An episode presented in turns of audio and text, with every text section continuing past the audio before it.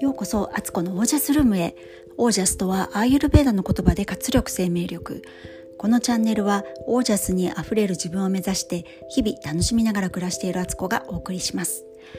皆さんこんばんは。今日は11月29日、えー、月曜日。現在夜の8時15分ぐらいです、えー、いかがお過ごしでしょうか、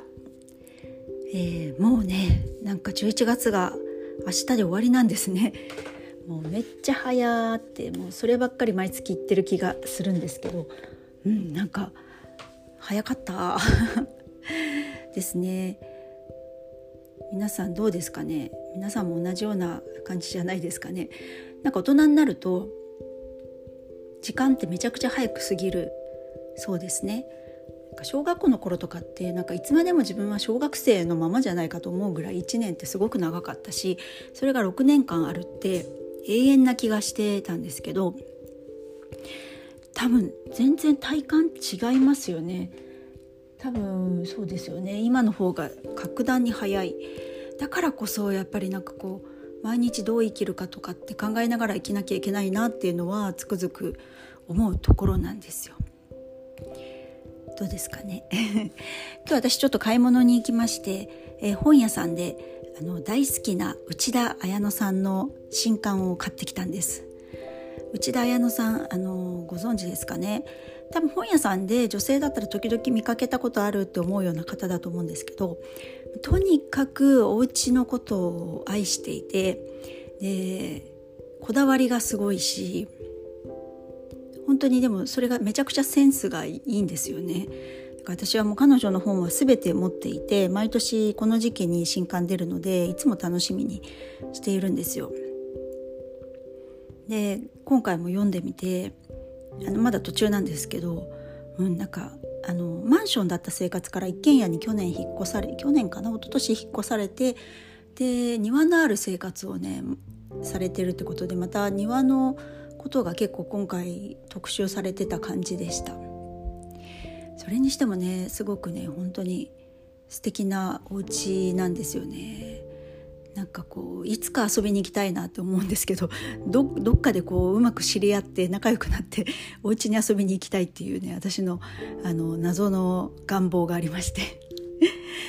そんな感じなんですけど。でも今日のテーマはねその自分のこだわりを徹底しようっていうふうにあので喋りたいと思うんですけど本当にねあの綾野さんの本を見て私今まで読んできた中で見て本当びっくりしたのが本棚の本の、えー、カバーを全て裏返しにして真っ白にして、えー、それ背表紙のところに自分の文字でねそれもアルファベットでねそれの本が何なのかっていうのをねあのそれもその文字も、えーと、シルバーかなんかで書いててあんまりこう目立たないようにする感じで書かれているのを見てびっくりしたことが一番大きかったかな。ここまでこだわるんだと思ってでもなんかすごいねある意味あっぱれって感じだったんですよそれって。普通の感覚で言ったらそんななんかそこまでするとかあの本探してる時になんか分かんないじゃんとかねなりがちですけど私はなんかもうその突き突き突き抜けた感じがねすごい素敵って思いましたね逆にね。それとかなんかあと自分でねあの着たい服をねお財布を得意みたいで自分で作っちゃうんですよ。なんかそれもすごい素敵だなと思って私はちょっとねそこまでね裁縫はね得意ではないからそういうことはできないんですけどなんかとことんっていうことが彼女にはねキーワードとしてあるんだろうなと思ってこだわり抜いてるんですよね。で10年ぐらい前10、うん、かな。10年ぐらい前の彼女の本は大体彼女のうちって白が基調になっててで時々、うんと、ベージュ系のななんていうんだっけあれ、えっと、クラフト紙。クラフト紙みたいなああいう色のまあ、木の家具だったりあのメモ帳とかねノートとか文房具類は全部ねそのクラフト紙で大体無印とかで揃えてんなみたいな感じだったんですけどそういうものを使ってたりとかあとメタリック。すごく私の好きなテイストのあのドストライク的なとこに彼女はいたんですけど最近は彼女も50代になって50代半ばなのかな意外と年上なんですよね。見た目がね可愛らしいからとても50代には見えないんですけどでシックな感じに映ってきてて家全体が結構ね地味な感じに茶色とかのね茶色とか、うん、色がね暗い色が多くなってきたなって最近は見てるんですけどまあそれはそれで彼女のね変遷なんだなと思ってますけどそうそうなんですよ。であとお料理とかがねまたセンスがいいんですよね。だか作ってる様子とかこうメニューとか1週間メニューとか出てたり写真で出るんですけどなんかね本当に素敵 素敵なんですよ。で言ってみれば今って家事の本とか家の本とかっていろんな人が出してるしそれこそ片付けの本なんて言ったら整理収納アドバイザーの人とかねめちゃくちゃいっぱい今いるじゃないですか。そういう人たちがねもうプロのお片付け的なものとかお料理だってそれぞれ料理研究家の人とかいっぱい出してるけどそれでも私は内田ワールドがすごく好きでそういう人と比べたらね例えばお料理の味とかがもしかしたら、まあ、料理研究家の人の方が美味しいとか収納の仕方とかっていうのは整理収納アドバイザーの人とかねこんまりさんとかねそういう人の方がすごく上手にやってるのかもしれないけどでも私は彼女の内田綾乃さんの世界が好きだから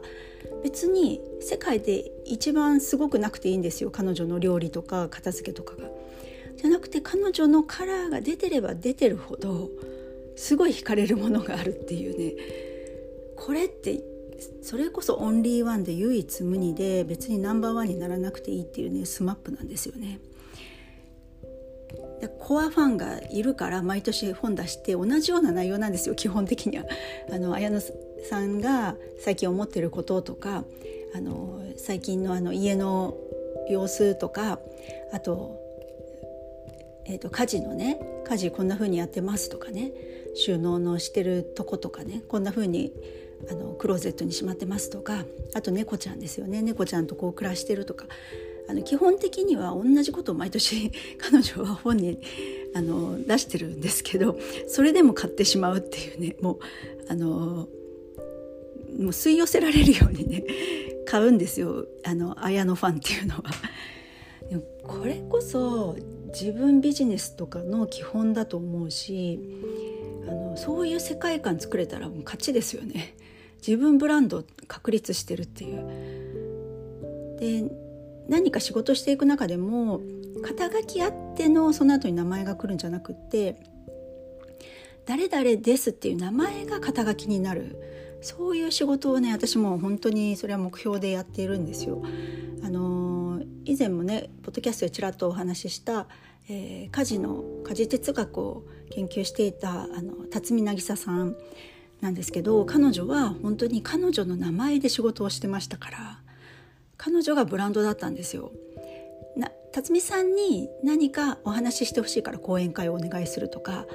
あの辰巳さんに、えー、この件にこのカテゴリーについて、えー、ご意見を聞きたいからあの執筆をお願いしますとか本当にそういう形で彼女は活動していてすごい理想の目標だったんですよね。だから私も本当改めてね今日内田さんの本読みながらねどんどん自分出してこうって思いましたね。なんか何かをやろうとしたり、まあ、特に自分ビジネスやろうとするとあの何かの資格だったりとかなんか世間的に認められた肩書きを持たないとできないって思いがちですけど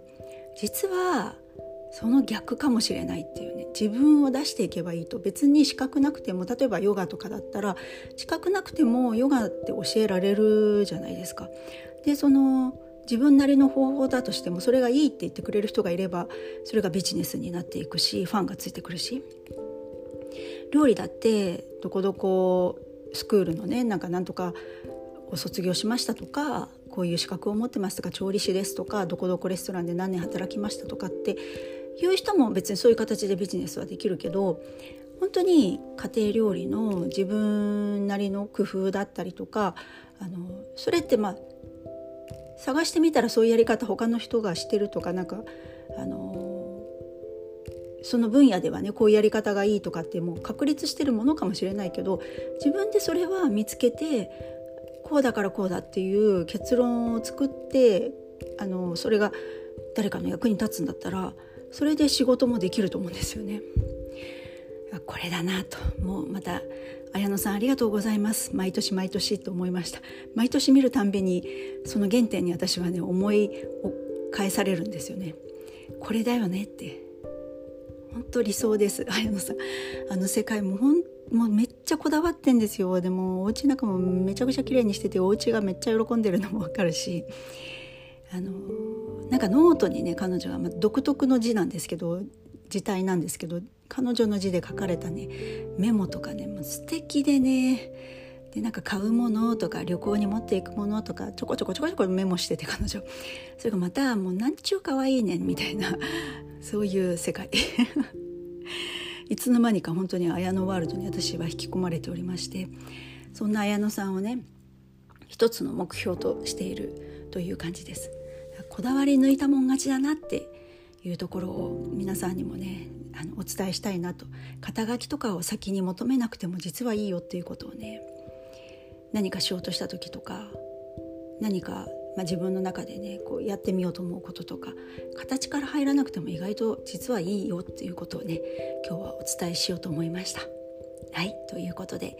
えー、ご質問やご感想などはお気軽に公式 LINE までえー、ご連絡ください。で登録していただいたいただいた方には4日間に分けてあのオージャスの Tips をあのお伝えしてますので、えー、